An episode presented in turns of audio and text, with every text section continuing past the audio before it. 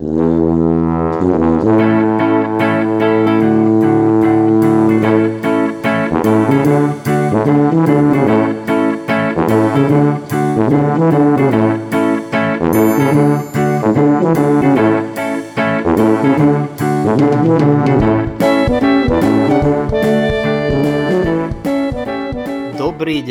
dámy a páni. Vítam vás pri ďalšej epizóde Viac než fitness podcastu. Moje meno je stále Jakub Bucko a do dnešnej epizódy prijal pozvanie človek, s ktorým sa veľmi, veľmi rád porozprávam dnes na veľmi, veľmi zaujímavú tému. Peter Podlesný je tu s nami. Peťo, ahoj. Čau Jakub. Ahojte všetci, ktorí počúvate tento skvelý podcast. Vieš čo, Jakub, je, je zaujímavé? Pre mňa taký pocit, že byť v podcaste, ktorý sám počúvam. Vieš? A ja som sa potešil, keď si mi napísal, že, že akože počúvaš podcast, že ho sleduješ. A preto som aj rád, že si prijal, prijal pozvanie. A prosím ťa, a pre náhodou pre tých ľudí, ktorí ťa nepoznajú, nevedia, čomu sa venuješ, Uh, daj nám také, také nejaké intro, že kto je Peter Podlesný, čo robí Peter Podlesný, čomu sa venuje. OK, OK. Čiže 39-ročný chlap z východu, ktorý, a teraz si spravím taký mostík na, na tvoj podcast, je v, zatiaľ vo väčšine svojho času uh, osobný tréner tu na, na východe v Košiciach ako súčasť vlastne takého väčšieho komplexu a teda väčšieho týmu trénerov Davaj Makaj. Ale to asi, o čom dnes budeme hovoriť viacej, je, že som pred 8 rokmi založil takú platformu, ktorá sa volá že mužom.sk a vzniklo to ako taký magazín, no, plno článkov o tom, čo to znamená byť mužom v 21. storočí, veď o tom budeme asi hovoriť viac. No a dnes je to už taká, také hnutie, poviem, že už, už, už to nie je zďaleka len, len nejaký, nejaká web stránka, ale už je to kopa chlapov a kopa všelijakých akcií a taká veľká strecha nad tým, premýšľaním, čo to znamená byť mužom. Uh, keď hovoríš, že kopa chlapov, tak uh, znamená to čo, že máte nejakú takú že svoju komunitu, alebo je to len tak, že čo vnímaš možno v rámci, v rámci nejakých sociálnych Vieš, sietí? No ono, začalo to tak pred tými 8-9 rok, 8 rokmi, že som to bol ja vlastne a ešte nejakí ľudia, ktorí mi pomáhali prekladať články alebo robili korektúry, aby to aspoň nejak vyzeralo na tom webe. A dnes je to normálne, že štruktúra, že, že máme jadro, kde sú traja chlapí, ktorí to tak nejak manažujeme, pod tým je ďalších 10 chlapov, ktorí sa venujú v nejakých skupinách iným mužom, čiže je to aj komunita, kde je povedzme nejakých takých, že 80 plus chlapov. A následne hej, tá fanušikovská, povedzme nejaká základňa už sa potom rozprestiera medzi mužov a ženy v Čechách na Slovensku. Keď sme robili konferu v Bratislave minulý rok, minulý rok to bolo? Ja už teraz tie pandemické roky neviem. To bol jeden dlhý trojročný Áno, rok. Jeden, jeden trojročný rok. Čiže minulý trojročný rok v Bratislave bolo niečo cez 200 chlapov na prvej konferencii. Čiže to sú také ako, že, že tá komunita je väčšia a, a samozrejme nielen muži, ale s prekvapením povedzme, že taká štvrtina z tých našich nejakých pozorovateľov, followerov, fanúšikov, akokoľvek to nazveme, sú ženy. OK, to je, to je hm. asi fajn, to je možno dobrý znak. Vieš čo, dáva to taký punt tomu, aspoň pre mňa, že, že asi nebudeme celkom mimo. Hej? Že mnoho ľudí spojení s tým, keď ja poviem, že robím s nejakou mužnosťou, tak napadne ich rôzne asociácie. Že teraz akože nejaký patriarchát zaviesť alebo niečo. Hey. A tie ženy, ktoré to sledujú, mi dávajú teda nejakú takú, taký, takú poistku toho, že, že si to neulietáva nejak akože zásadne. Tak nehovorím, že nespravíme občas nejaký prešlap, ale, ale sú tu ženy, ktoré stále hovoria, že OK, že toto je niečo, čo nás baví. Mm, ono je to ťažká téma, ja si myslím, je, na, na, dnešn- na dnešnú dobu a zároveň je to podľa mňa taká téma, že ak reálne si o tom študuješ veci, že sa zaujímaš ako o históriu, tak možno o tie aktuálne dáta a informácie, ktoré sú, uh-huh. tak je hrozne veľká šanca, že šlapneš vedľa. Je. A tam je asi najdôležitejšie vedieť si povedať, že OK, toto, toto bolo mimo a vlastne vec sa má inak a ne, nebáť sa to ako keby priznať. Presne tak. A vieš, akože ja som začal pracovať na tom, že vieš, ten úplný začiatok toho muzeumska bolo, že ja sám som pocitoval nejakú potrebu uh, 30 si povedať, že OK, tak kto som, na čo tu som, Ja som bol vtedy pracoval s tínedžermi, v jednom momente mi začali vykať, lebo máš 30 rokov, tak už si strašne starý. A neviem, či to cítiš ty na, na sebe, ale proste už v jednej chvíli ťa začnú volať ujo a vykať ti a zrazu si z toho prekvapený. Ja som mal, mám uh, manželku, deti No a v jednej chvíli som začal ja patrať potom, vieš, že existovali len, ja neviem, také tie Esquire a neviem, či to existuje ešte, alebo také tie Man Magazine a neviem čo. To som nikdy nečítal, iba no, možno ja keď som bol veľmi, veľmi mladý na záchode na niekde. vieš, ideš niekde, alebo ja neviem, proste sedíš v čakárni a vidíš tam niečo. A tam prídeš na to, že sa prezentuje tá možnosť, akože buď si kúpiš drahé hodinky, alebo proste nejaké drahé auto, alebo proste ideš na Bali, alebo potom že sa si odfotíš nejakú modelku na kapote auta alebo čokoľvek. A mne to nejak nesedelo s tou možnosťou, ktorú som ja nejak tak mal v hlave, možno romanticky. No tak som začal sledovať zahraničie a začal objavovať to, že OK, tak sa skúsme v spojitosti s mužnosťou sa skúsme baviť o nejakých akože kvalitách charakterových, o nejakom spôsobe premyšľania v 21. storočí, aby to nebolo úplne teda, že, že idem, ešte raz to poviem, že ideme prebudzať nejaký patriarchát alebo nejakú mizogíniu, sexizmus, ale že ako by mal premyšľať nejak chlap dnes.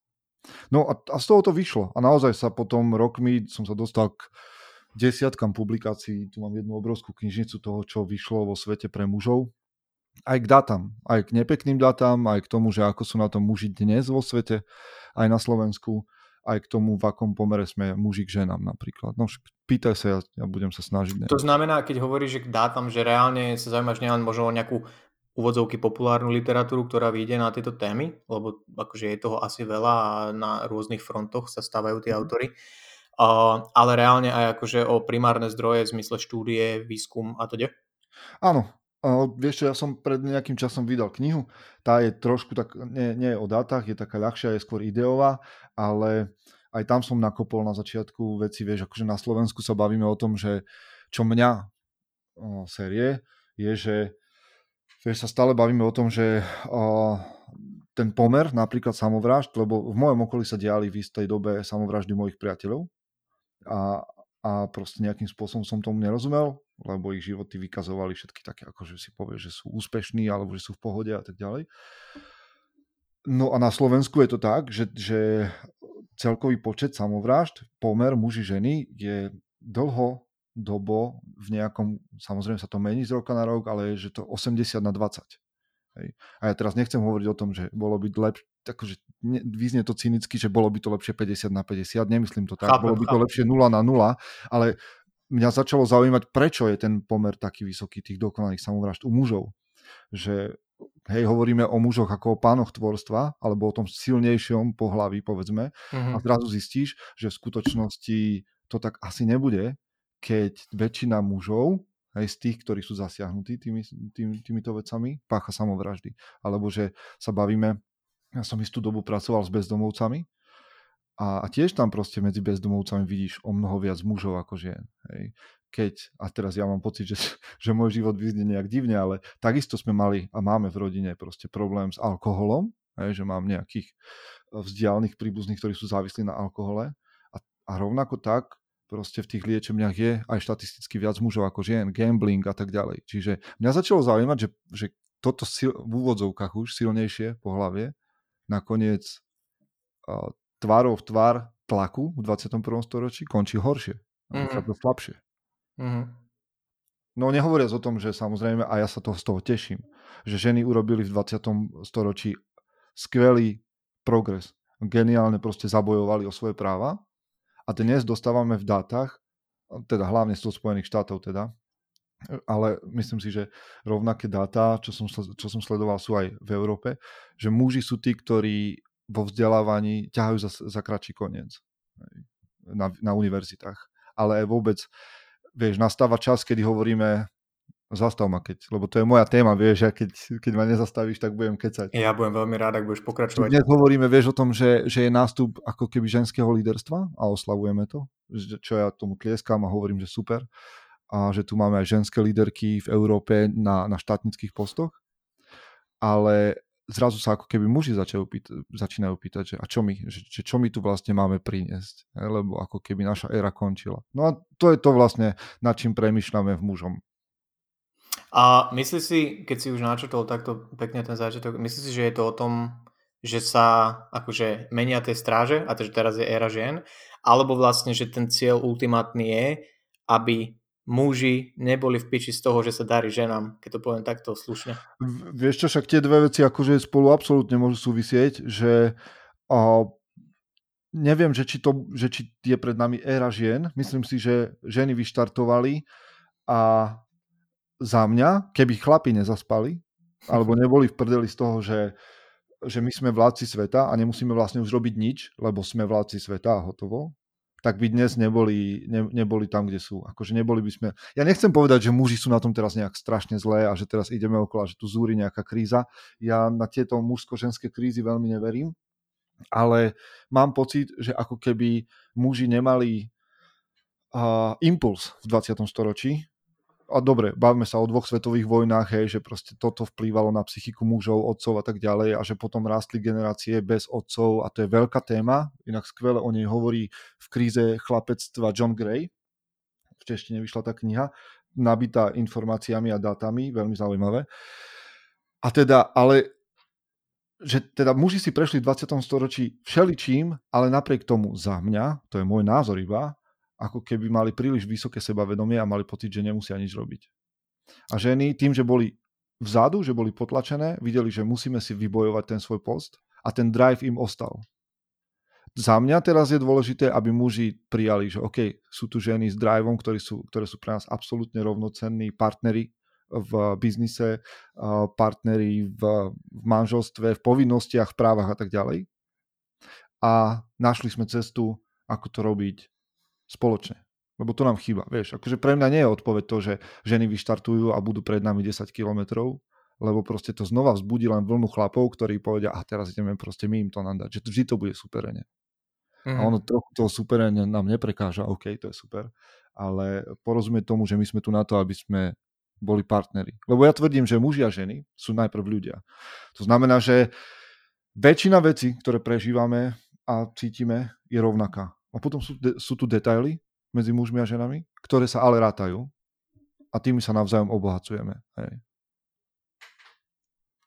A čo je podľa teba také, že čo aktuálne vo svete vplýva na mužov negatívne v zmysle, v zmysle toho, že čo ich možno brzdí v takomto rozvoji, keď to takto za, zaškatulkujeme mm-hmm. alebo ge, zgeneralizujeme Vieš, čo to... že mužov ja len zopakujem to, čo hovoria autory, ktorí sa venujú mužnosti, že to je ako keby veľa, veľa autorov, psychológov, terapeutov sa zhoduje v tom, že je to ako keby neprítomnosť významu. Že keď sa budeš baviť s chlapom, a ja si často, a mňa to musia už prepáčiť tí, títo ITčkári, ale častokrát sa stretávam ako tréner s ITčkármi. Hej. A tam vidím jednu vec, a to je, že ten chlap proste nevie, prečo robí to, čo robí. Že, že sorry chlapi, pýtečku, vás používam len ako naozaj len, len príklad, možno sa milím, ale častokrát sa rozprávam s chlapmi, ktorí mi hovoria, že ja som len malá, malý, malá, malé kolesko v stroji a netuším, čo je na konci. Netuším, na čo je vlastne ten, ten, to, čo, na čom robím.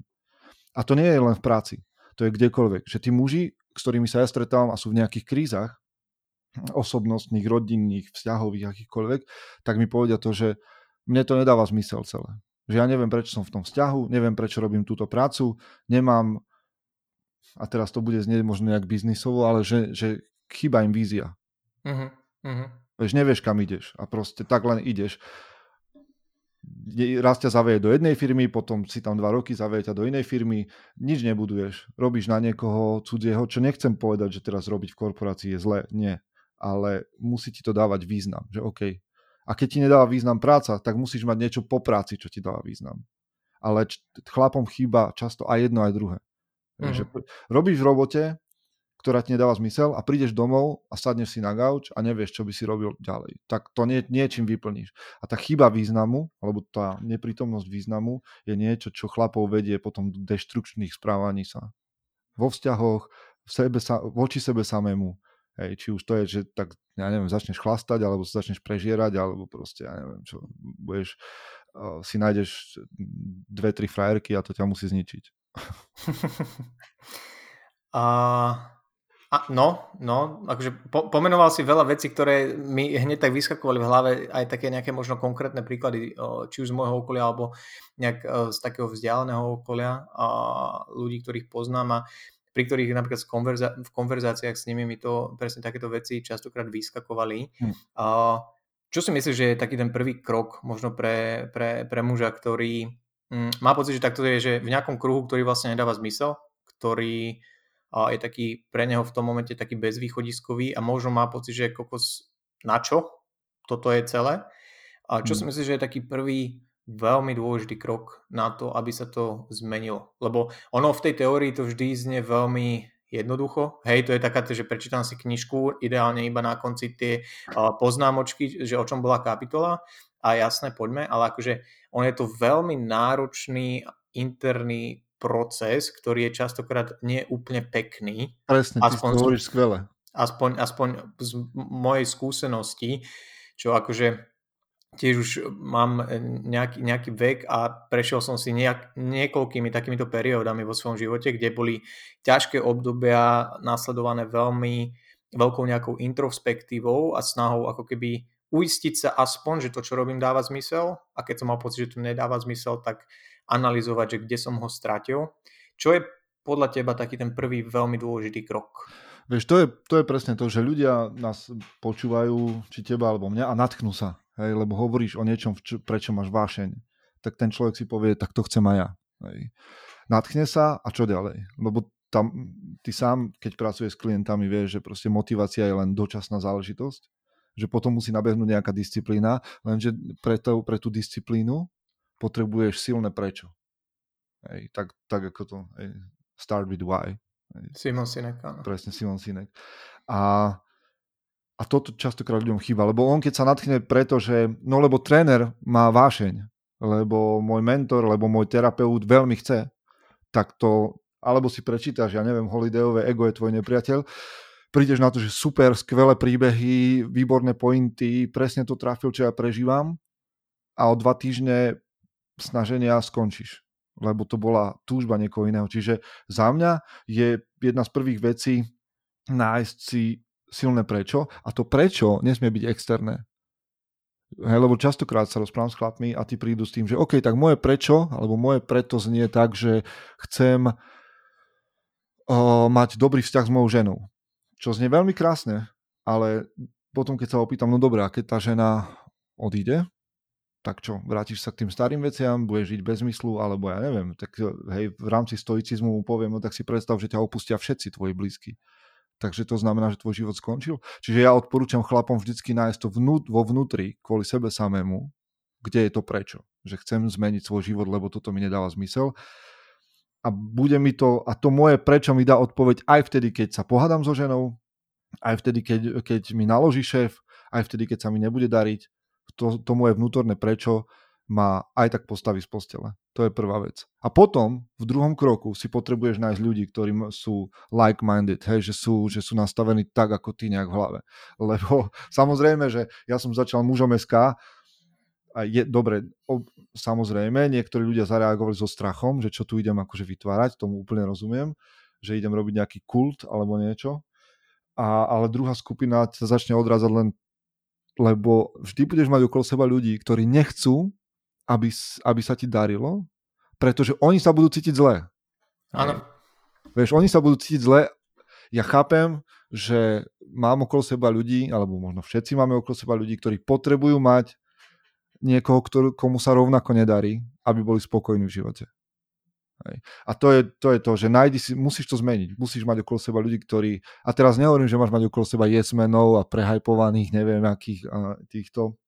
A Uh, neviem to teraz pekne povedať. Ale proste, môžeš, tu môžeš aj nadávať kľudne.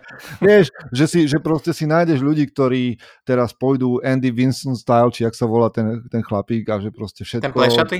no, no, no, že vesmír sa spojí, aby ti všetko dal, to nie je moja cesta, hej, proste vesmír sa nikde nebude spájať kvôli tebe, aj tak za chvíľu zmizneš z tohto sveta, ale kým zmizneš, tak tomu životu daj nejaký zmysel a potrebuješ mať ľudí, ktorí ti triezvo vedia povedať, že a povzbudiť ťa a povedať ti, OK, tak toto si hej, tu príliš tlačíš na pilu, ale nemôžeš mať okolo seba ľudí jednoducho, ktorí ťa budú odrádzať, aby sa cítili oni dobre v živote. Čiže nájsť najprv to vnútorné prečo a potom nájsť ľudí, ktorí ti v tom pomôžu.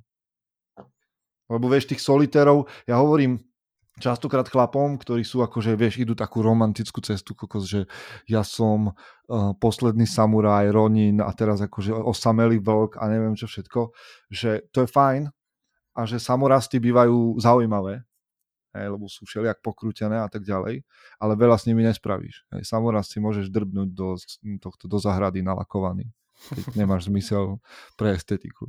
Ale akože naozaj zmysel a užitočné sú stromy v lese, akože rastú spolu, hej, nejakým spôsobom tvoria ekosystém, majú význam. Pre mňa je to o tom. Nájsť si dobrú partiu chlapov bolo pre mňa jedna z podstatných vecí. Dobre, naložia mi občas, skočia mi na krk, aj sem tam to je medzi chlapmi ťažké, lebo proste musíš vydržať nejaký druh humoru, ale, ale stojí to za to. Potvrdzujem, potvrdzujem. je to. Vieš, a v tomto ženy to majú akože iné. Vieš, že keď, keď mi tak napadne, že ženy tiež potrebujú svoju akože nejakú grupu žien, aby mohli sa nejak posúvať navzájom, ale, ale že tam vidím napríklad jeden z rozdielov, že si zober, že keď chlapi sa rozprávajú, že koľko toho musíš vydržať v debate, hej, akože nejakých poznámok, ale popri, tie, popri tých poznámkach, keď máš dobrých chlapov okolo seba, tak tam zaznie veľa hodnotného. Ženy, keď sa rozprávajú, tak vieš, nejdu po sebe tak, jak muži aspoň z mojej, mojej skúsenosti a z toho, čo sa so ženami rozprávam. Že ten humor, ak tam je, tak je taký láskavý. Že... Áno, áno, áno, to akože v partii, v partii mužov nájsť láskavý humor o, je náročné. Povedzme, a, a povedzme. tak je to taká hard love. Hard áno, áno, áno, áno, áno, áno. Akože ono, ak, je to na konci dňa možno niečo produktívne, tak je to fajn. A ak nie, tak musíš to strpeť predsa len. Jo. A niekedy trošku.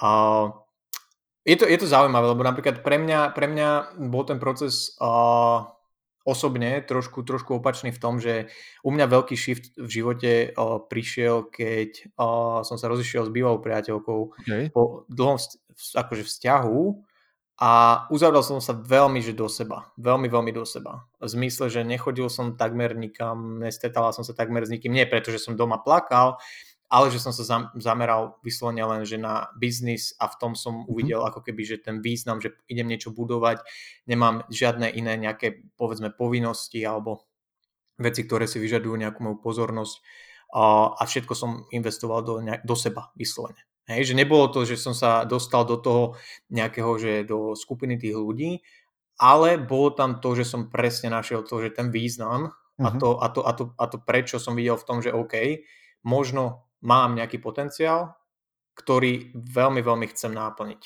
Ale inak toto je zaujímavá vec, lebo jedna, jedna veľká téma v tej mužnosti a v tom manliness je iniciácia. A veľa autorov hovorí vlastne o iniciačnom procese a ja sa tiež stretávam s chlapmi veľmi často, ktorí akože si v nejakom, nejakom období alebo v nejakej oblasti života na to, aby začali na sebe robiť, musia siahnuť na dno. Hej, že to je ako keby taký, že súčasť toho iniciačného rituálu, kedy vlastne cez nejakú bolestivú skúsenosť ako keby sa symbolicky stretávaš so smrťou nejakej svojej časti a začína niečo nové. Hej, že proste zomiera niečo a z toho vlastne akože vychádza niečo nové. Áno, to znie veľmi tak mysticky, ale v skutočnosti to zažíva akože každý človek. Hej, že proste zažiješ nejaké zranenie, zažiješ nejakú zlú skúsenosť a povieš si, OK, tak toto už, tu som sa poučil dosť, nechcem, nechcem toto a musím zmeniť veci. Hej, to je všetko, hej, čo, čo som tým chcel povedať. A túto skúsenosť iniciačnú Hej, taký, takú časť iniciačného rituálu zažívajú chlapi, či už pri stretnutí so smrťou niekoho blízkeho, alebo s rozchodom, alebo s tým, že sa ti rozpadne firma, do ktorej si investoval 15-20 rokov, alebo čokoľvek. Hej, zažiješ nejakú ťažkú chorobu a povieš si, OK, tak dosť, teraz potrebujem nejaký mm, bod obratu. Jo, jo, jo. Uh, ja som to mal podobne, že pre mňa to nebolo tak vyslovene, že by som to nazval, že dnom, v zmysle, že som bol mm. roztrieštený, ale bolo to taký akože veľká zmena v živote, povedzme. Predsa človek je nejak, my sme 7 rokov boli spolu, bol som zvyknutý nejak fungovať denno, dennodenne a zrazu to tam nebolo, tak som vedel, že OK, mám len dve možnosti. Buď akože ten čas, čo som napríklad získal, ten priestor v mojej hlave, ktorý som získal, môžem vyplniť buď pičovinami, lebo k tomu som samozrejme sklony mal, Mm. bol som plnoletý, mohol som chodiť na party, piť alkohol, a hrať sa na počítači 7 hodín denne, alebo som tu mohol investovať uh, ten čas do niečoho produktívneho, niečo, čo ma niekam posunie, nájsť nejakú víziu, presne ako si to ty vlastne pomenoval, a za to si ísť. Čo? A vieš, čo by ma zaujímalo? U teba, ale tak nielen u teba, ale, lebo vieš, niekto nás počúva teraz a vybral si tú druhú možnosť.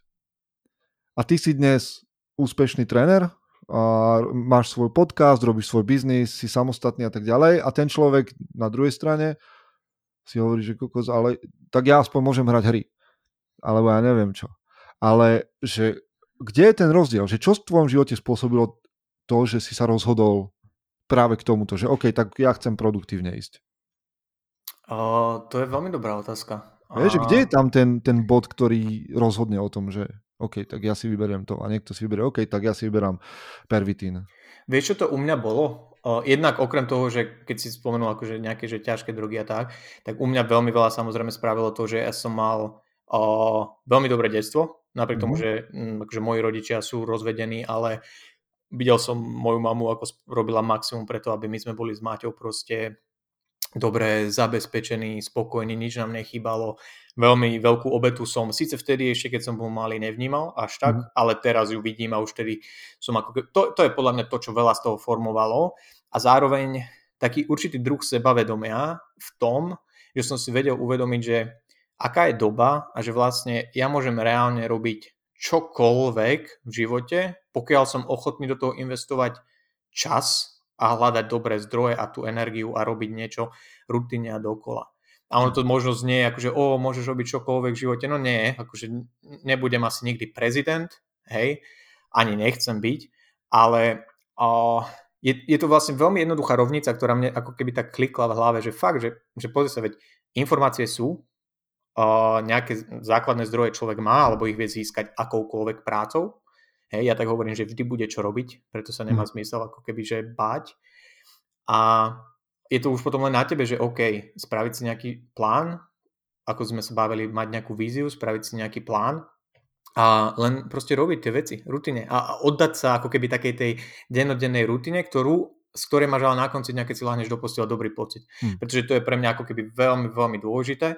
Láhať si do postele, s tým, že viem, že som spravil, čo som chcel, čo som mal naplánované, čo ma niekam posunie, napriek tomu, že to není ten úžasný deň, ja neviem, výlet do uh, Dubaja a dovolenka, hej, a také tie flashy uh, Instagramové veci, ale proste to, čo ako keby nikoho by nezaujímalo, jak ja sedím 8 hodín denne za počítačom.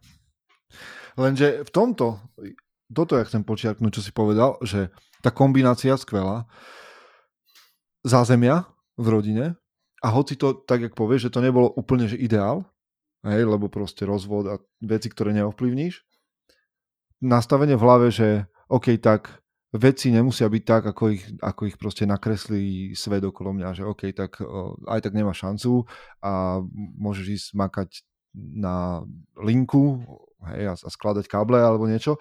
Čiže tie dve veci. Zázemie a aj keď to zázemie nie je ideálne, tak to vedomie, že ja nemusím kráčať v šlapajach toho, že OK, tak si predurčený na neúspech, ale že mám x možností a môžem sa postaviť na svoje vlastné nohy. A teraz ja znova nechcem povedať, že, a to, a to si povedal výborne, že teraz sa, sa netvárme, že každý môže dosiahnuť hocičo, ale každý môže dosiahnuť veľmi veľa z toho, odkiaľ vychádza. Hej, v tom pomere, samozrejme. Ono je to o tom fakt, že uvedomiť si podľa mňa, že aký je ten strop a ten potenciál, ktorý máme. Hej. Niekto povie, že je neobmedzený, no asi není neobmedzený, niekde ten strop je, ale reálne asi ho nikdy nenájde človek, Hej, keď si pozrie na to dennodenné fungovanie počas svojho života, tak vždy sú tam nejaké rezervy a teraz nehovorím o nejakej, uh, nejakom toxickom workoholizme, hej, že proste ne, ne, nezastavíš sa, neužívaš si život, ale vyslovene uvedomiť si ten potenciál a že každý vlastne tu máme alebo môžeme mať veľmi dôležitú úlohu. A nie v zmysle toho, že budeme veľmi vidieť a budeme známi a budeme mať hento, tamto, toto, ale že vplyv na naše okolie a na ľudí, ktorí máme, tak ono sa to rozprestiera, proste ono je to ako, ako taký dobrý vírus v podstate, hej? že mhm. vlastne ty vieš pozitívne ovplyvniť okolie, ktoré keď si od teba niečo zoberie, tak zase to ide ďalej a ďalej a nikto za tebou možno nepríde a neukáže, že pozrite, toto je on, čo bol veľmi dôležitý, hej, v tej, ja neviem, veľkej vzdialenosti od toho centra, ale ten potenciál tej jednej osoby veľakrát ľúbime podceňovať my ako jednotlivci, ale to je to, čo tvorí ten celok reálne. A mám pocit, že možno hovorím príliš abstraktne, ale ja to mám zimom reálky teraz, lebo je to, pre, pre mňa je to ako keby také niečo, čo ma navádza tým životom, že hmm. je, je tam nejaký potenciál a ja viem, že ten čas tu, čo máme, je obmedzený a mňa by to hrozne sralo, kebyže viem, že ho nenaplním, alebo že sa k nemu aspoň nepriblížim. Hmm. Pre mňa je presne to. Akože ja chlapom v každom jednom podcaste, chlapom, no všetkým, ktorí ho počúvajú, hovorím, že a prajem, aby boli tou najlepšou verziou seba samého. Čo je, čo je vec, ktorá sa nekončí, rozumieš? Ty v 60 v 80 stále môžeš byť od, o jeden deň lepší človek. Hej? Stále môžeš zareagovať o, o niečo lepšie, ako si reagoval včera. Čiže to, že či ja budem... No vieš, ja som bol na uh, bol som na seminári s Klokovom o, o spieraní tak proste to bolo nejaké 4 roky dozadu, tak som vedel, že v 35-ke proste už klokov nebudem. Hej, že ja som išiel na ten seminár kvôli tomu, aby som zistil, že spieranie, OK, tak to nie je moja cesta, dnes už. Ale, ale viem, že môžem byť o niečo lepší proste v pohybe. Že o jeden deň lepší môžem byť. Hej, samozrejme znova v, v tom, v akom som veku a v kontexte, v ktorom existujem a žijem. Hej, dobre, klokov nebudem už, ale zase tiež no nechcel by som ako počúvaj, ten človek nás normálne, že 14 hodín držal v gyme a on 14 hodín nám, dovolil nám polhodinovú pauzu na jedlo a on rozprával v kuse o spieraní. To si videl takú vášeň šialenú, že to som nezažil odvtedy. A, a, a ja som vedel, že OK, tak toto nie som ja. Moja cesta je iná, ale videl som na ňom tú motiváciu toho, že ale vidíš, ak ten človek na sebe pracuje dennodenne, proste žije tým, čo mu verí a čo je jeho vízia a neskončí to pre neho. On hovoril, že to je škola, že spieranie pre neho je škola do konca života. Mm. A to je, ja sa pýtam uh, ľudí, že, že či toto majú vo svojom živote. Niečo, čo za čím sú ochotní ísť dlhodobo. Vieš, lebo dobre na Instagrame alebo ti vybehne na YouTube nejaký chlapík, ktorý hovorí, že do troch mesiacov zbohatneš a do 30 budeš na dôchodku. A mňa toto vôbec nezaujíma. Mňa zaujíma to, že či som ochotný, schopný budovať niečo 10-20 rokov. Či máš niečo v živote také veľké, čo si ochotný dlhodobo budovať.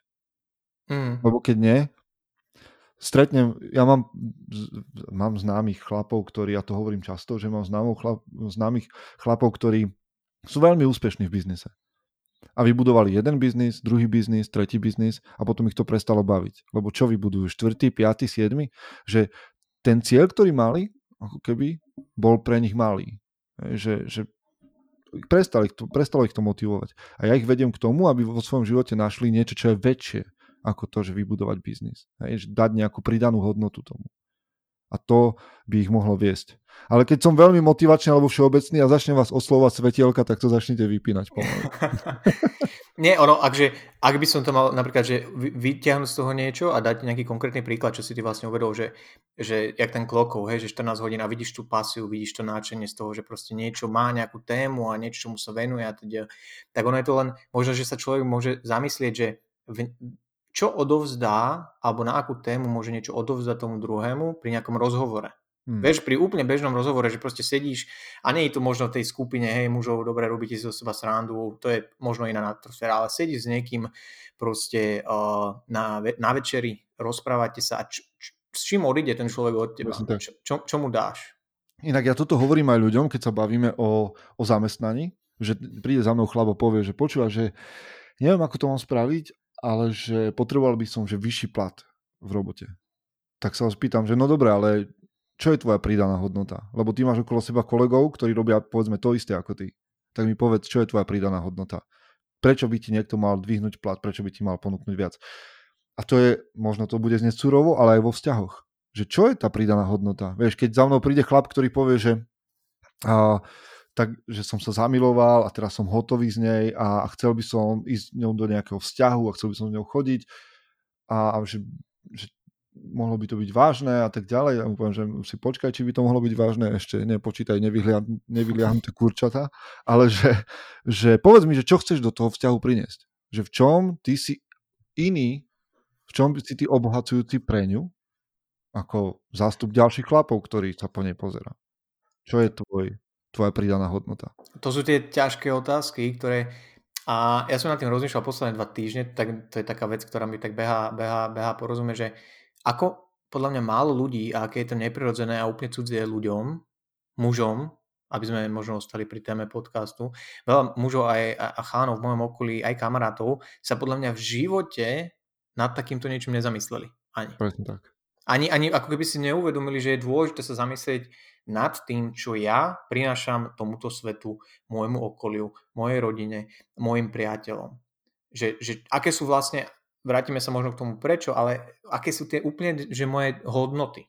Že keby mm. sa, ho opýtaš, že čo sú tvoje hodnoty v živote, na čom staviaš možno to denné konanie, tak ich nevie možno vymenovať, popísať, artikulovať. A možno ich niekto žije, ale to, prečo ich nevieme popísať, alebo prečo nad tým nepremýšľame, jedna z vecí, je za mňa to, že nám chýba vždy ako keby tá predchádzajúca generácia nejakých mentorov. Že kedy si to bolo o mnoho prirodzenejšie, lebo sme, a teraz znova nebudem to romantizovať, že teraz kedy si to bolo super, nebolo. Ale minimálne sme mali, alebo ľudia, tak ako žili pospolu dve, tri generácie, do čoho neviem, či by som sa chcel vrátiť, len z toho chcem vyťahnuť, že vždy tam bol nejaký vzor, ktorý ty si vedome, podvedome vnímal, lebo si s tým dedom bol proste na poli a si tej robil od rána do večera a keď si si odplul, ja neviem, alebo si sa neprežehnal pri kostole, no tak ti dal za ucho a povedal, že toto sa má robiť, lebo to je správne. Hej, znova, mm. nehovorím, že to bolo dobré, ale len chcem vytiahnuť, že mal si nejakého mentora, ktorý ťa viedol v živote a povedal ti, toto sú hodnoty. A ty si minimálne ich mal niekde, že verbalizované a mohol si nad nimi premýšľať, že budú to moje hodnoty, nebudú to moje hodnoty, budem mať iné, pôjdem do sveta, bla bla bla. Dnes, napriek tomu, že či máme alebo nemáme otcov, tak ako keby došlo k takému nejakému výpadku, že, že proste sa neučíš sa tomu. Hej. Nikto ti to nepovie, že tak synu teraz, toto sú naše rodinné hodnoty. Hej, toto je pre našu rodinu dôležité. Toto žijeme, tento odkaz. My s tvojou matkou žijeme túto víziu. Hej, pre nás je toto dôležité, že pre nás je dôležitá pohostinnosť a preto tu máme Ukrajincov teraz nasťahovaných v byte. Pre nás je do, dôležitá milosrdenstvo. Že tieto hodnoty a samozrejme, ja verím tomu a je skvelé, ak nás počúva teraz nejaký človek a, ma, a hovorí, že to je prirodzené úplne, že my to tak doma máme, tak to je skvelé, ale verte tomu, že je množstvo ľudí, ktorí to tak nemajú jednoducho. Lebo nie, nie je tá generácia starších alebo mentorov. A ja zase hovorím, to je tvoja úloha. Hej, Jakub, ja keď sledujem tvoj alebo Erikin Instagram, to je presne to, že čo robíte pre Viki. Hej, že ona proste vidí tie hodnoty na tom, ako vy žijete.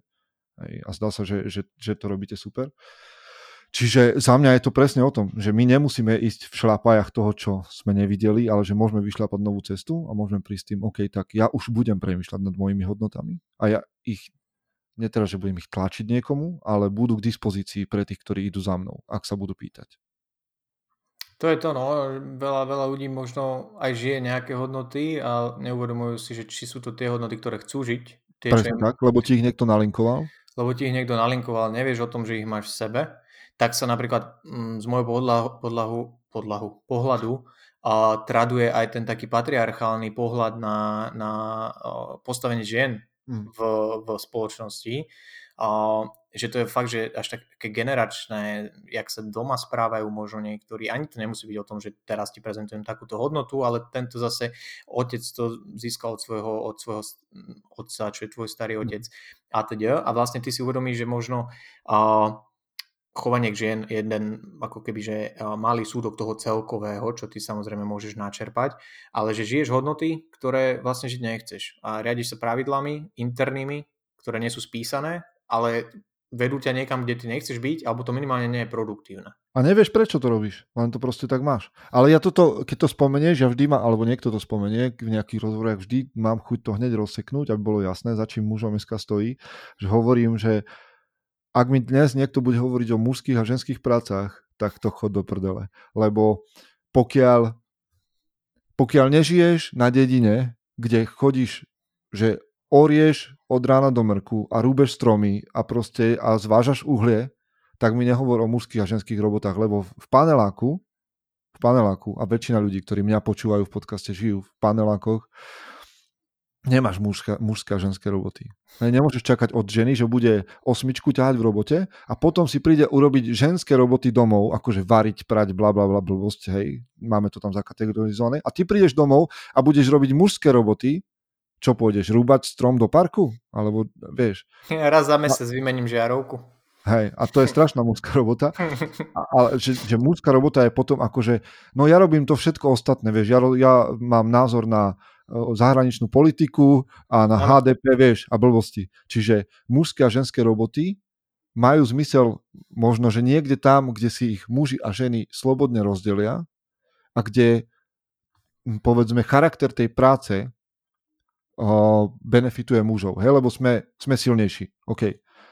Tak keď budeš žiť v tajge a budeš zvážať stromy a tvoja žena bude variť, tak je to úplne OK, lebo to, to rozdelenie práce, ak s tým obidva súhlasíte, je prirodzené a nejakým spôsobom reflektuje to, kto si. Ty si silnejší, robíš ťažšie roboty.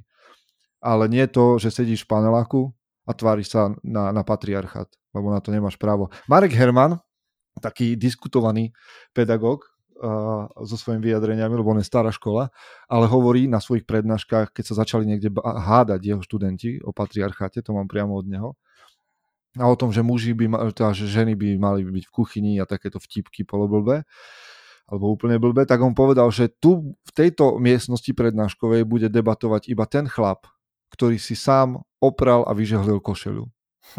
A bolo ticho. Hotovo. Čiže tam sa končí celý patriarchát. Tak, tak. A čo podľa teba znamená maskulinita? Dá sa to nejak definovať?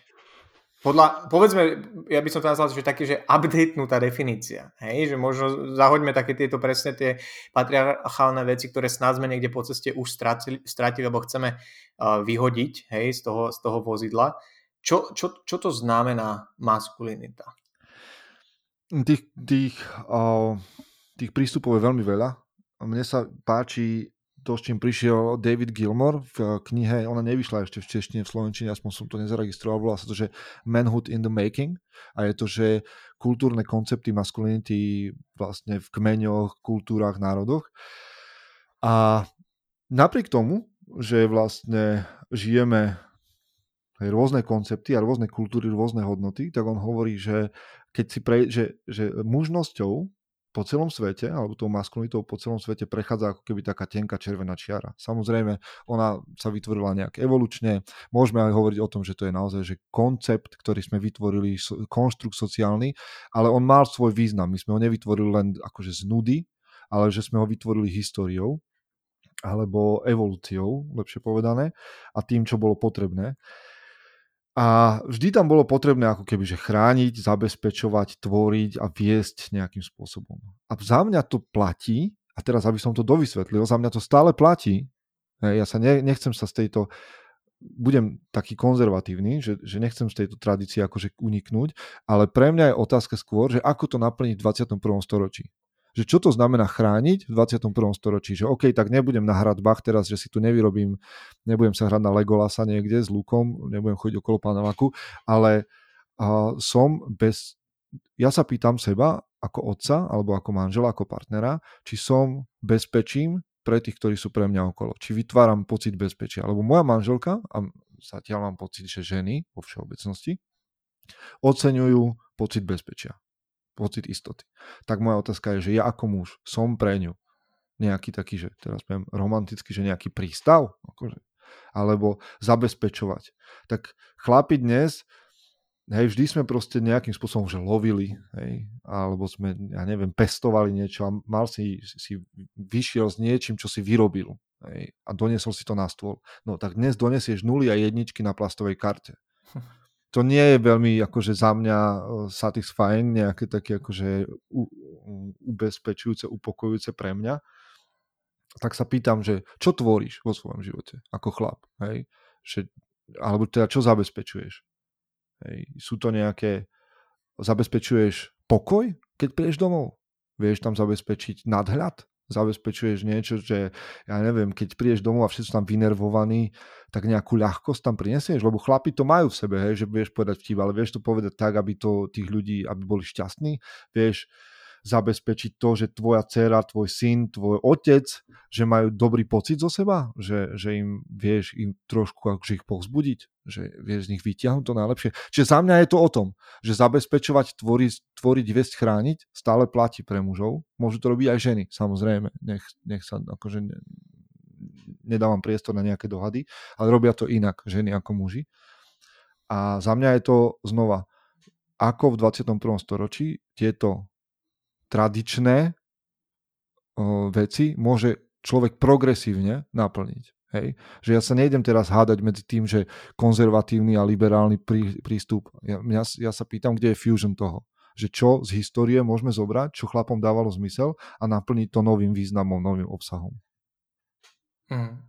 Takže pokiaľ niekto, kto sa možno cíti trolinku stratený, povedzme, si odpovie na tieto štyri otázky, ak som správne poči- počítal, mm-hmm. tak by sa mal cítiť a pokiaľ sa začne venovať tomu, aby to tak bolo, aby, ak si nájde v tom každodennom živote alebo každotýždennom akokoľvek živote takú štruktúru, aby možno tieto otázky boli zodpovedané, tak podľa teba sa bude cítiť lepšie a je to, je to, je to správnou, správnym krokom to je moja skúsenosť. Hej. Či, či to teraz bude vedieť potvrdiť každý a či to každý mm, prevezme do rúk tak, ako, ako sme to zobrali my v mužom, to ti neviem povedať. Ale čo viem povedať je, že my sme neprišli povedať, že toto je ideálny chlap, alebo že tak má vyzerať chlap a že teraz toto a toto chlap robí a nerobí.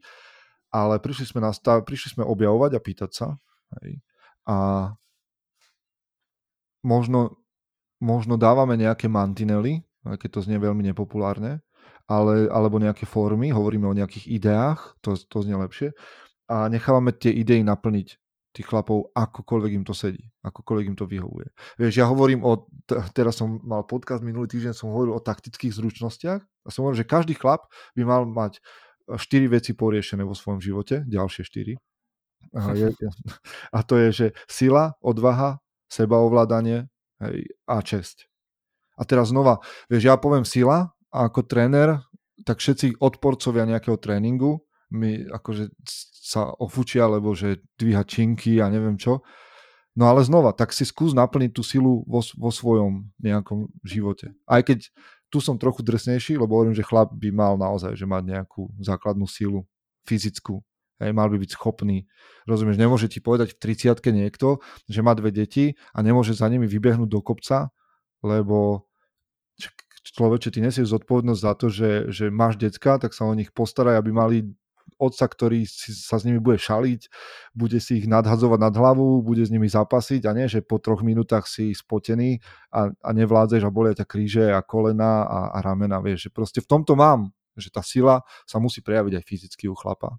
A teraz ti nepoviem, či máš byť najlepší šprinter, alebo máš spierať, alebo a, a dokonca poviem, že aj crossfit, že alebo čokoľvek, hej, či budeš behať maratóny, mne to je jedno. Ale hýb sa, človeče, a rob niečo so svojím potenciálom síly, sebaovládania, odvahy a nejakej osobnej cti. Hej, to sú ďalšie štyri veci, ale znova, to je v tej knihe, ktorú som napísal, ak tomu chcete rozumieť viac, tak je to tam. Ja ju mám tu a chystám sa na ňu. Dostal som od Ježiška. Takže... No, ja, ja som rád, keď ju čítajú ľudia ako tí, ktorí premyšľajú a vždy som z toho tak trocha nervózny. Akože napísať knihu, čo ťa podľa mňa čaká v živote, a, ale poviem ti to už dnes, je vždy taký akože za mňa to bolo, kým, kým dávaš niečo do éteru, akože podcast a tak vždy dáš nejakú, nejakú myšlienku, taký kúsok toho premyšľania, ale v momente, keď ideš dať na papier všetko, na čím premýšľaš a že sa tak akože odhalíš svetu, tak je to, je to akože adrenalín. To, to si na to počkaj. Viem si to predstaviť, akože asi nie úplne, že živo, ale viem si predstaviť, aké to je. A no, že vlastne... vlastne ja išiel dávať prvý podcast krát 100. OK, OK. Mo, vidíš, ja som, ja som, keď som, moja prvá myšlienka, že začať s podcastom bola podľa mňa ešte v roku niekde 2017-18. OK, OK. Natočil som, natočil som, nahral som epizódu podcastu s Alanom Aragonom a Jamesom Kriegerom, čo sú obrovské kapacity vo svete nutrition mm-hmm. a, a vyžíva v športe, hej, silový tréning, whatever. A kde je ten podcast? Nikdy nevyšiel ten podcast. OK. okay. To, to je možno na margo, na margo tej odvahy, A nie preto, že by som sa nejakým spôsobom hambil, ale že som sa bál toho komitmentu, ktorý Aha. si to bude vyžadovať, pokračovať v tom. Lebo okay. ja, som, ja som mal šťastie na, na, na zdroje vo svojej kariére, povedzme, že som si vyberal tie správne, že to kritické myslenie som mal nejakým spôsobom vyvinuté tak, že som si vyberal tie dobré zdroje relatívne. Chodil som na, uh, lietal som ja do Holandska, do, do, do Anglicka na uh, konferencie a, a semináre, kde som sa snažil tak nejak nájsť tie kontakty a vzniklo z toho to, že vlastne mám natočený ešte dodnes, tu, tu ho mám na ploche uh, na počítači, uh, vlastne za 1,5 hodinový podcast, čo pre mňa to bolo, vieš, že proste fakt, že idol ako keby toho, čo ja chcem robiť, že veľká kapacita uh, v tom svete nutrition a nikdy nevyšiel ten podcast. Uh, bolo tam aj, on mal potom, uh, ani som ho nechcel už potom vydávať, lebo mal nejaké uh, problémy, respektíve bol obvinený z, zo sexuálneho obťažovania mm, okay, okay. a to už akože ide mimo nejakých mojich uh, hodnôt, takže som mu povedal, že takému človeku nebudem dávať priestor, ale to je na margo tej odvahy presne, že, že, že väčšinou to fakt, že keď si k tomu a sa postaviť zodpovedne k týmto možno aj štyrom veciam, ktoré si ty spomenul, napriek tomu, že ja, ja to počujem prvýkrát. Ale možno keby som sa veľmi za, za, zamyslel, tak by som si mohol povedať, že dobre, tomuto sa trošku venujem v tej oblasti sily, hej, tu na tomu, tomu, tomu. Tak, že vlastne zakomponovať to do toho života a, a, a viesť ten život tak v súlade s tými hodnotami, ti pravdepodobne fakt odomkne, že príležitosti dobré, a spokojnosť a presne nejaký, nejaký posun vpred. Hmm. Dúfam, dúfam, že je to tak. A ja znova, uh, som v tejto uh, maskulinite alebo v tejto oblasti venovať sa, venovať sa mužom krátko. 8 rokov je, je krátka doba. To je, Ale... veľmi, to je veľmi dobré, že toto hovorí, že 8 rokov je krátka doba. Je. Lebo, lebo človek, veľa ľudí si myslí, že 2 roky a zjedli múdro sveta. Hej, ale vieš čo, ja som mal ten pocit, uh, keď som mal 18, 20, 22, že som proste všetko odhalil, objavil a že všetko viem. Čím som starší, tým viem menej, čo je geniálne, lebo môžem viac zisťovať a viac hľadať. A som viac otvorený debate a viem, že to, čo som si myslel včera, vôbec nemusí platiť. A nehovoriť o tom, že za 8 rokov, čo je zaujímavé, uh, v tomto uh, fitness priemysle sa zmenilo a za posledných 8 rokov sa zmenilo absolútna kopa vecí. A to ťa naučí, že OK, že nebí sa do hrude veľmi, tak OK, sú nejaké princípy, ktoré, za ktoré sa budeš byť do hrude, ale nebí sa do hrude za najnovší trend, lebo, alebo za najnovšieho odborníka, lebo proste 8 rokov bol dynamických. Ale to je ono. Proste uh, pracovať na sebe, mať to je len moja skúsenosť, hej, nastaviť si tieto, ja to volám, že taktické zručnosti, nastaviť si tieto štyri oblasti, v ktorých ich chcem používať moja skúsenosť je, že mi to do života prinieslo poriadok, význam a nie je to otrocké. Hej, pozor, lebo keď začnem hovoriť o disciplíne, tak zase ujde polovica ľudí a že, že teraz ich chcem zapriahnuť do nejakého otroctva a do, že, že nemá žiadnu flexibilitu a nie si slobodný. Práve naopak. Čím som disciplinovanejší, čím mám veci v živote jasnejšie, tak tým viac priestoru a slobody prežívam. Aj v názoroch, aj v nastavení hlavy tak snáď toto niekto, niekto chytí tak. Je to, ja som, ja som paradoxne, posledný môj podcast vlastne bol na tému uh, flexibilita versus štruktúra v rámci uh-huh. jedálničkov. A včera som vlastne k tomu ešte písal post na Instagram. A presne, presne to je to, že hrozne veľa ľuďom, a nielen teraz v rámci výživy a jedla a, a chudnutia a teda, ale hrozne veľa ľuďom v rámci života chýba štruktúra, ktorú by si ale sami vytvorili s tým, že sa zamyslia nad tým, aký život ja chcem žiť. To je ono. A prečo ho chcem žiť, tu sa vracame k tým hodnotám, lebo ja garantujem proste 90% ľuďom, mužom, čo možno počúvajú ten podcast, čo by sa najradšej, majú predstavu, že ja chcem len mať veľa peňazí a ležať, ležať na, na pozvyšok života na pláži a ja neviem, hrať sa na počítači. Keby si reálne sedel sám vo svojej izbe, pracovní, obývačke a zamyslel sa nad tým, že či chceš naozaj takýto život žiť, tak si uvedomíš, že fuck no, hmm. že, ne, že nechceš proste niečo tak prázdne. Hej? Áno, sú obdobia, že si prepracovaný a chceš len vypadnúť. Hej, to myslím si, že zažívame každý. Okay. Ale keď si predstavíš, že zar, zarobím veľa peňazí a už budem potom len pred dôchodkou uh, ležať na pláži a piť mochito. Koľko by si to vydržal reálne? Dva ja týždne, tri týždne, mesiac? Ne, mám okolo seba ľudí, ktorí sú, ešte raz sú úspešní a nepoznám ani jedného z nich, ktorý by povedal, že ú, tak ja som na dôchodku v 40 lebo už mám zarobené a som zahojený, som závodov. Práve, že títo ľudia hľadajú stále možnosti, čo budem robiť. Akože, jak, ako budem osožní ľuďom okolo seba. Už keď fakt sú závodov, tak hľadajú možnosti, ako robiť benefičné veci, ako pomáhať charitu, lebo my nie sme na to stvorení, aby sme boli v nečinnosti. Proste všetko v prírode rastie. Všetko v prírode rastie a v momente, keď ten, sa ten raz zastaví, no tak to začína degradovať. Je to, tak a bodaj by akože čím viac mladých ľudí si došiel taký ten zlomový moment a bodaj by tento podcast bol tým zlomovým momentom, že si sadnú a zamysle sa nad tým, že ako chcú vlastne fungovať zo dňa na deň. Čo? Ani, a nemusí to byť ani to, že čo chcem dosiahnuť a teraz 5-ročné ciele a 3-ročné ciele a 10-ročné ciele. To nemusí byť vôbec o tom. To je o tom, že mm. ako chcem ja žiť zo dňa na deň. Že ráno sa zobudím a predstavím si, že aký chcem prežiť deň. Ale to je to, že, že ty môžeš mať akože dlhodobú predstavu a ja hovorím ľuďom, že majte dlhodobé predstavy a neba, nebojte sa ich meniť. Samozrejme, no nebudeš to meniť každých uh, 5 dní, hej, čo, na čo upozorňujeme pri tréningoch stále, že nemôžeš ten tréningový plán meniť každý týždeň, lebo nebudeš mať nič nakoniec, ale že proste OK, tak mám nejakú víziu, kým chcem byť a v 20 som mal víziu, kým chcem byť a nebojím sa to zmeniť. Hej, po desiatich rokoch si pozriem, OK, tak naozaj sú pre mňa ešte tieto veci dôležité? Alebo som sa zmenil, môj charakter sa posunul aj vďaka tomu, ako som šiel teraz dopredu, tak spravím si revíziu. OK, to je v poriadku. Ale ísť bezcielne, vieš, že proste keď nemáš cieľ, kam chceš dojsť, no tak proste si všade už na mieste. A tým pádom sa nikam nedostaneš. Pre mňa bol veľmi dôležitý moment eh, v živote, keď som sa dostal k Jordan, Jordanovi Petersonovi a mhm. jeho mm. self-authoring programu. Neviem, či ho poznáš, alebo či si ho absolvoval. Ale... Nie, nie, tento program nepoznám. Akože Jordana Je... Petersona sledujem, Jo, ale... a ja som, ja som sa vlastne úplne náhodou dostal k tomu, že má, najšie to bola taká stará, neprehľadná stránka, nejaký že self-authoring program. Uh-huh. A, a má, má, ja som si kúpil bundle vlastne všetkých možných a je to vlastne, že písanie o minulosti, o prítomnosti, o budúcnosti. A ja som si stihol spraviť, asi 7 rokov tomu mám, stihol som si spraviť len ten future authoring, alebo teda, že o budúcnosti. Hej?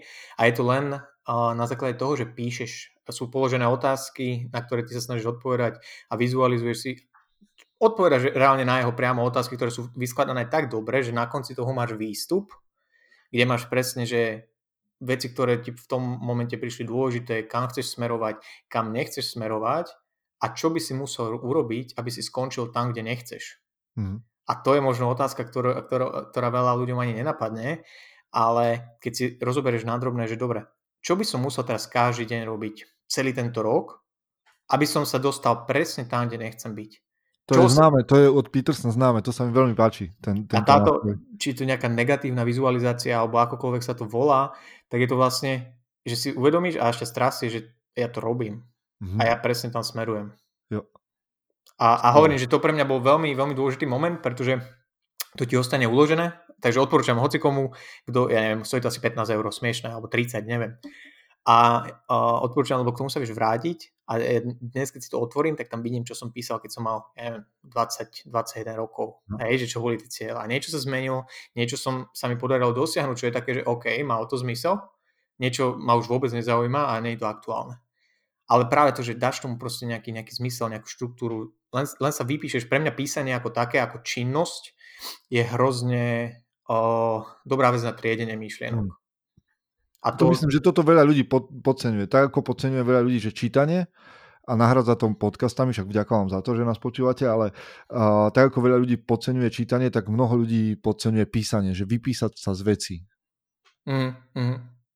Jo, je, je, je, je to tak a akože ono, tá doba, akokoľvek sa nerad na ňu vyhováram, tak bohužiaľ je taká, že ťa nenúti to všetko mm. robiť, hej, proste, tak jak sa kedysi písali skratky a LOL a smajliky, tak teraz už sa nerobí ani to, už nahráš hlasovku, hej, proste, vlastne vidíš, no. už, sa, už sa ani nepíše a je to také, na jednej strane nemôže sa na to stiažovať, lebo je to prirodzené vyústenie toho, že kam smeruje tá doba. Na druhej strane stále sa vieš ako keby zastaviť a povedať si, že OK, čo z toho starého ja si chcem ponechať, pretože Asi je to produktívne.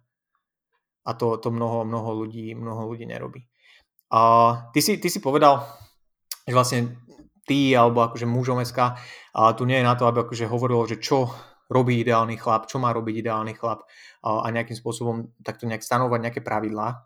Ale, to, tu prinášam ja svoje ale, mm-hmm. myslím si, že nejaké veci veľmi všeobecne, tak ako sme sa možno doteraz bavili, sa, že sa môžeme baviť možno aj konkrétnejšie. Napríklad ty si spomenul akože to, tú silu. Hej, mm-hmm. že to mhm. je pre teba niečo také, že možno, že non-negotiable v rámci rozhovorov, že OK, ak si, ak si muž a nepracuješ na svojej fyzickej sile a povedzme, že nie len proste prostredníctvom silového tréningu alebo že si pumpuješ biceps v gyme, ale že nemáš záujem byť silnejší fyzicky, tak prichádzaš o veľa. Tak, to je, to je dôležité. Hej, že teraz nepoviem, že ťa to zbavuje mužnosti, lebo, lebo to tak nie je. Ale ako muž sa pripravuješ o jeden veľmi dôležitý nástroj nástroj, ktorým hovoríš svetu niečo a ktorým ale komunikuješ aj svoje hodnoty.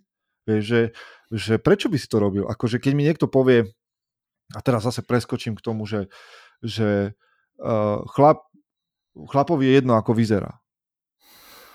OK, uh, môže byť, že ja som poznal bezdomovcov, ktorí boli že veľmi dobrí ľudia, veľmi dobrí chlapi v niektorých pohľadoch, ale prečo by si sa ty pripravil o tento jazyk, o tento nástroj, ktorý môžeš komunikovať svoje hodnoty, ktorý, ktorý ťa môže dostať niekam ďalej. A to, je, to môže byť tak sila ako štýl, sebaovládanie, hej, že niekto povie, že no tak ja som taký, hej, že, že ja som, tak ja som cholerik.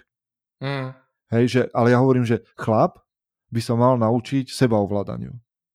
A to je proste pre mňa, vieš, nemôžeš prísť domov, a to hovorím tebe presne, ktorý nás počúvaš a sa ťa týka, a pretože si hladný, tak budeš nasraný na všetkých a budeš nepríjemný. A ja som to tak mal v živote, že proste som chodil nasraný, lebo som bol hladný. Ale v jednom momente som povedal, tak hovoríš chlapom o sebaovládaní a hovoríš, že jednou dôležitou časťou muža je sebaovládanie, tak sa do prdele nauč, že keď si hladný, tak si to jedlo urobíš a nebudeš nepríjemný na všetkých dookola.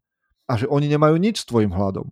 Hej, to je tvoja zodpovednosť. Tvoja, hej, to je, hej, jak hovorí Joko Willing, že to je tvoje vlastníctvo, tvoja extrémna zodpovednosť za to, ako sa chováš.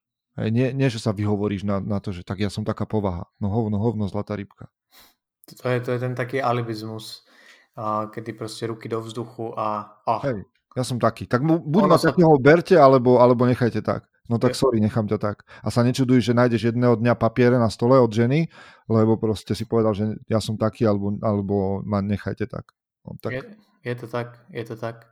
Uh, posledná možno vec, do ktorej by som chcel zabrnúť, aj keď sme možno okolo nej sa tak občas, občas hýbali, je uh, tvoj názor, alebo ako, ako vnímaš toxickú maskulinitu. Ako, ako koncept ako, ako vôbec, uh, niektorí ľudia to straight away uh, odsudzujú, že to neexistuje, iní ľudia zase hovoria, že uh, ja neviem, všetci muži sú toxickí, lebo hm. mali otcov, ktorí boli toxickí a hm, detkov, hm. ktorí boli toxickí. Ako to vnímaš ty? Pretože uh, ak sa nemýlim, tak existujú aj dáta, že nejaké také tie um, typicky muž, mužské vlastnosti, povedzme, alebo tie, tie um, traits of masculinity, ak to mám po slovensky povedať, hej, že tie, tie, to, čo reprezentuje maskulinitu, tak niektoré z nich sú asociované s negatívnymi efektmi na, a vplyvom na mentálne zdravie mužov mm. a teda. Hej, to, ja nie som tak sčítaný možno ako ty, možno mi to potvrdíš, možno je to otázka ešte na niekoho, ja neviem, sčítanejšieho, ale myslím si, že niektoré tie veci sú jednoducho asociované s horším efektom na mentálne zdravie, ako ja neviem, sklon možno k nejakému že násiliu, dávanie práce na ten piedestál ako primárny, primárny mm. o, životný nejaký údel, o, naháňanie sa za nejakým sociálnym statusom, tá potreba neustále vyhrávať a teda. O, ako ty vnímaš toxickú maskulinitu v kontexte 21. storočia roku 2022? A... No, vieš čo, akože tým, že pracujem s maskulinitou a že sa ju snažím nejakým spôsobom očistiť a dať na piedestal, že je rovnako dôležitá ako feminita, hej, tak sa snažím vyhnúť tomu pojmu. Ja ti poviem prečo. Akože ja rozumiem tomu, že sa objavil, on sa objavil v 20. storočí, keď sa nemýlim, niekedy v 70. rokoch. A mal vlastne, hej, jeho možno účelom bolo akože očistiť spoločnosť od všetkých týchto negatívnych vecí, že agresivita, prehnaná súťaživosť a tak ďalej. Ale ja mám občas pocit, že to robí takú medvediu službu. Že nakoniec sa vylieva s vaničkou aj dieťa, aj všetko dookola. Že ja sa snažím ľudí odtrhnúť od toho pojmu toxická maskulinita, hoci by mal v niektorých prípadoch akože svoje opodstatnenie ale za mňa je, a teraz budem zase možno, že taký, že naivný, alebo taký snílek, ale za mňa je tak ako feminita aj maskulinita súbor dobrých vlastností, zručností, vnímania mužov a žien. Feminita u žien, maskulinita u mužov. Keď začneme hovoriť o toxickej maskulinite, inak mňa trocha prekvapuje, že nehovoríme o toxickej feminite, alebo hovoríme o nej nepomerne málo, lebo ja som o nej nepočul doteraz tak keď začneme hovoriť o toxickej maskulinite, tak mám pocit, že dávame veľký priestor na to, aby sme hádzali do vreca všetko, čo je dobre, zlé. A že tak ako ty zvykneš hovoriť, veci sú o kontexte. Že agresivita. No na prvé počutie agresivita je zlá. Lebo kto už by chcel, aby na ňo bol niekto agresívny. Ale ja momentálne vidím agresivitu e, vo vojnovom konflikte a jednej strane, ktorá je schopná agresivity, tlieskam a hovorím, že do toho. Hej, že, že proste nevzdajte sa, bojujte. Vieš, že, že, ako, že všetky tie zručnosti sú o kontexte. A mne sa páči, ja sa na to snažím dívať cez Junga a cez jeho teóriu archetypov, ktorý hovorí, že keď sa nejakej vlastnosti, zručnosti, charakterovej, uh, charakterovej vlastnosti nevenuješ dostatočne dobre, alebo jej nevenuješ svoju starostlivosť, tak ona prejde do svojej tieňovej podoby. Hej. A Jung vlastne hej, bol terapeut, ktorý prišiel, alebo teda jeho nasledovníci ďalší Jungiáni hovoria o tom, že, že existujú nejaké tieňové. Ty keď si bojovník a teraz chceš bojovať za slobodu, dobro, neviem, za slabších, a nejakým spôsobom zanedbáš tieto svoje vlastnosti u bojovníka, takže sa z teba stane, hej, on hovorí často v obrazoch, tak hovorí, že sa z teba stane temný rytier. Hej. Že keď si otec, ktorý eh, sa nestará o, o to, aby bol láskavý, aby jeho úmysly boli dobré, tak sa z teba stane Darth Vader, vieš. Že proste, no, všetky tie vlastnosti, ktoré máme, ak sa o nich nebudeme starať, tak môžu prejsť do nejakej negatívnej fáze. Vieš, niekto je celý život šetrný, a na sklonku života proste degeneruje a stane sa z neho e, skupaň, hej, že bude hromadiť veci a proste zadrbe si celý byt odpadom. Ale na, niekedy na začiatku to bola pozitívna vlastnosť, ja ich chcel šetriť, nechcel míňať. Čiže ja sa radšej dívam na maskulinitu ako na súbor dobrých zručností, ktoré v momente, keď podceníme alebo sa im prestaneme, sa o nich prestaneme starať, a prestaneme im venovať pozornosť, tak môžu degradovať. A potom niekto hovorí o toxickej maskulinite, ja sa to snažím teda nepoužívať. Neviem, či som ti odpovedal, ale Odpo- snažím, sa, snažím, sa, snažím sa nebojovať proti tomu, ale naopak, že vyťahnuť tie také, že o, nie temnú stranu síly, ale tú svetlú stranu síly. A odpovedal si mi, ak som to správne pochopil, tak by sme to mohli vlastne postaviť tak, že každá jedna vlastnosť, ktorá povedzme, že je pripisovaná akože dominantne mužská, mm-hmm. a sa môže stať toxickou, pokiaľ sa o ňu človek nestará. Pokiaľ... Môže byť veľmi pozitívnou a budeme za ňu veľmi vďační, ak bude pestovaná. Vieš, schopnosť rozúriť sa pre, kvôli nespravodlivosti fakt oceníš u ozbrojených zložiek, že im to nebude jedno tým chlapom. Že fakt sa vrhnú do nebezpečenstva, čo asi nebudeš ceniť, za každým, keď sa tvoje dieťa bude vrhať do nebezpečenstva pri, pri každej blbosti, ale v momente, keď ide o niečo, chceš, aby tú vlastnosť malo. Hej, že, že proste zachráni niekomu Kultivovať to v tých správnych kontextoch. Presne tak. To, je možno, to možno súvisí s tým, že ľudia a veľakrát, a to už môžeme ísť možno do konkrétnych nejakých situácií, kedy Facebook ti veľmi filtruje algoritmy a sociálne siete, ľudia si žijú v takých svojich bublinách a že mnohokrát si ani neuvedomujú, že tieto vlastnosti v nejakej podobe stále ešte môžu mať svoje miesto mm. v mhm. tej spoločnosti. A veď povedzme si, 3 týždne dozadu, kto z nás by rozmýšľal nad tým, že vedľa nás uh, cez hranicu môže začať vojna. Mm. Hej? A, a to pre mňa to bol taký moment, že OK, a teraz som si predstavil možno tých mužov, ktorí fakt sa že nestarajú o seba ani po tej fyzickej, ani po, po tej mentálnej stránke a majú rodiny a teraz by sa niečo stalo a tá vojna by prišla sem A teraz ne, nehovorím o, o tom, že teraz každý by museli zbojovať a aj, že brániť z činžiaku, strieľať uh, Kalašnikovom, ale dobre, tak rozhodneš sa, že odídeš, nebudeš bojovať, zabezpečíš tú rodinu aj v inom štáte, máš na to hm. schopnosti, máš na to silu, máš na to mentálne vybavenie, aby si uh, pomohol tej rodine a, a bol tou oporou, ktorou proste by si mal byť? No a to je v tom, že vieš, ani nehovorí o tebe, že si, že, že si väčší alebo menší chlap, keď bojuješ, nebojuješ. OK, to každý nech si vyrieši nejak vo svojom vnútri, niekto sa rozhodne chrániť svoju rodinu, niekto sa rozhodne chrániť svoju krajinu, ale kličko, hej? v jednej chvíli si naozaj môžeme povedať, alebo niekto, kto je pacifista, sa len ho díval v ringu a si hovoril, že no tak to je toxická maskulinita. Sa tam dvaja chlapí mlátia do krvi len kvôli tomu, aby jeden zvíťazil a proste agresivita, násilie, krv a tak ďalej. Tá z môjho pohľadu, možno on by to nepotvrdil, tá istá agresivita, ktorú on má, alebo tá, ten istý, to isté vnútorné nastavenie, ktoré ho celý čas viedlo tým jeho zápasom v ringoch, je teraz nasadená niekde v línii, hej, proste, že, že to je taj, ten istý set, ten človek sa nezmenil zo dňa na deň, ten istý set vlastností, ktorý mal a ktorý ho viedol k tomu, čo, sme, čo by niekto niekedy zaznával, ho dnes vedie k niečomu, čo tí ľudia povedia, že aha, tak to je hrdina. Je to tak. Je to tak. Uh, takže môžeme si myslím, že ak chceme používať pojem toxická maskulinita, tak ho používame asi, asi v tomto kontexte. Že... A buďme s tom, prosím len, ak, ak vás ostáva v slovníku, tak buďte opatrní v tom, ako ho používate. Presne tak. Lebo slova majú moc a, a niečo znamenajú.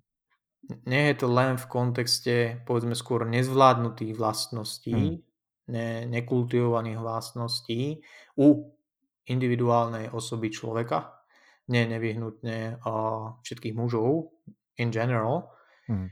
A týmto by som možno sa blížil ku koncu tohto podcastu, Peťo. Uh, ja ti veľmi pekne ďakujem, že si prijal pozvanie do, do podcastu. Ja som si veľmi, veľmi užil tú epizódu, musím povedať, lebo uh, ja to som už nad tým rozmýšľal uh, mesiac, dva dozadu, že by som rád uh, prinášal možno volá sa to viac než fitness podcast pre nejaký dôvod a rád by som naplnili, pri... naplnili sme rád by som, rád by som prinášal uh, sem témy, ktoré sú viac než len o fitness, napriek tomu, že sme sa toho nepriamo dotkli, čo som rád.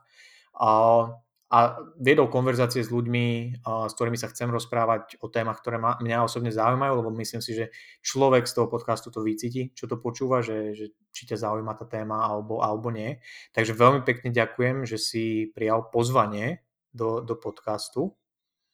S radosťou, ja ďakujem za pozvanie, bolo to parádna, čo hodinka a pol, nie? Však to sme akože celkom potiahli. Teraz máme hodinu 11. Aha, ok, ok, ok. Tak zbehlo mi to veľmi rýchlo, ďakujem Jakub.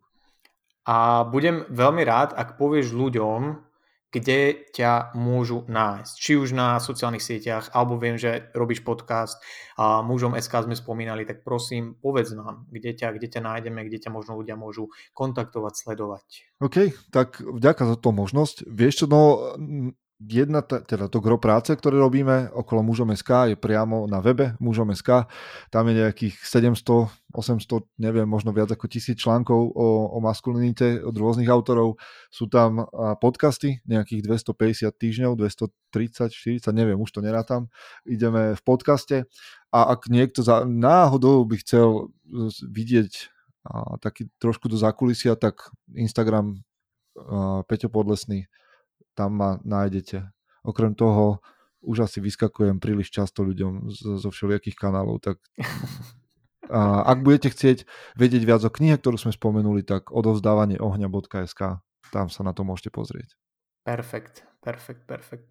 Ja musím napísať aj, aj Radimu, lebo aj ho chcem vyspovedať uh, v rámci celého. Mne to tak veľmi pekne mi padlo do uh, nejakých plánov aj to, že vlastne preš, prechádzate nejakým rebrandingom, ak som mhm. správne pochopil. Uh, takže to je určite niečo, čo, o čom ho chcem vyspovedať, ak teda príjme pozvanie do podcastu. A, takže budem teraz dobíjať a, takto východ. Oh, super, super. Ja verím, že sa stretneme aj osobne, buď tu na východe, alebo u vás na západe, alebo aj aj. A, určite budem rád, určite budem rád. Paráda, tak prídeš sa pozrieť, čo sme tu postavili tu. Áno, jednoznačne. Vyzerá to, vyzerá to výborne na fotkách, takže, takže som, som zvedavý. Dobre, uh, takže vážení poslucháči, vám takisto chcem poďakovať, že ste s nami možno vydržali až takto do konca a budeme rád, budem rád, ak poviete o tejto epizóde, ak sa vám páčila komukoľvek vo vašom okolí, komu myslíte, že by pomohla a pomohol jej obsah, ak sa rozhodnete zanechať nejaké review alebo recenziu na podcast, samozrejme iba pozitívnu, v žiadnom prípade negatívnu, to nie, nie, nie, nie, je nepripustné, tak takisto budem rád, pretože som čítal, že to pomáha podcastu. A to je samozrejme to, čo všetci, všetci chceme. Takže ďakujem ešte raz, lúčime sa s vami a na videnou. Ahojte. Majte sa.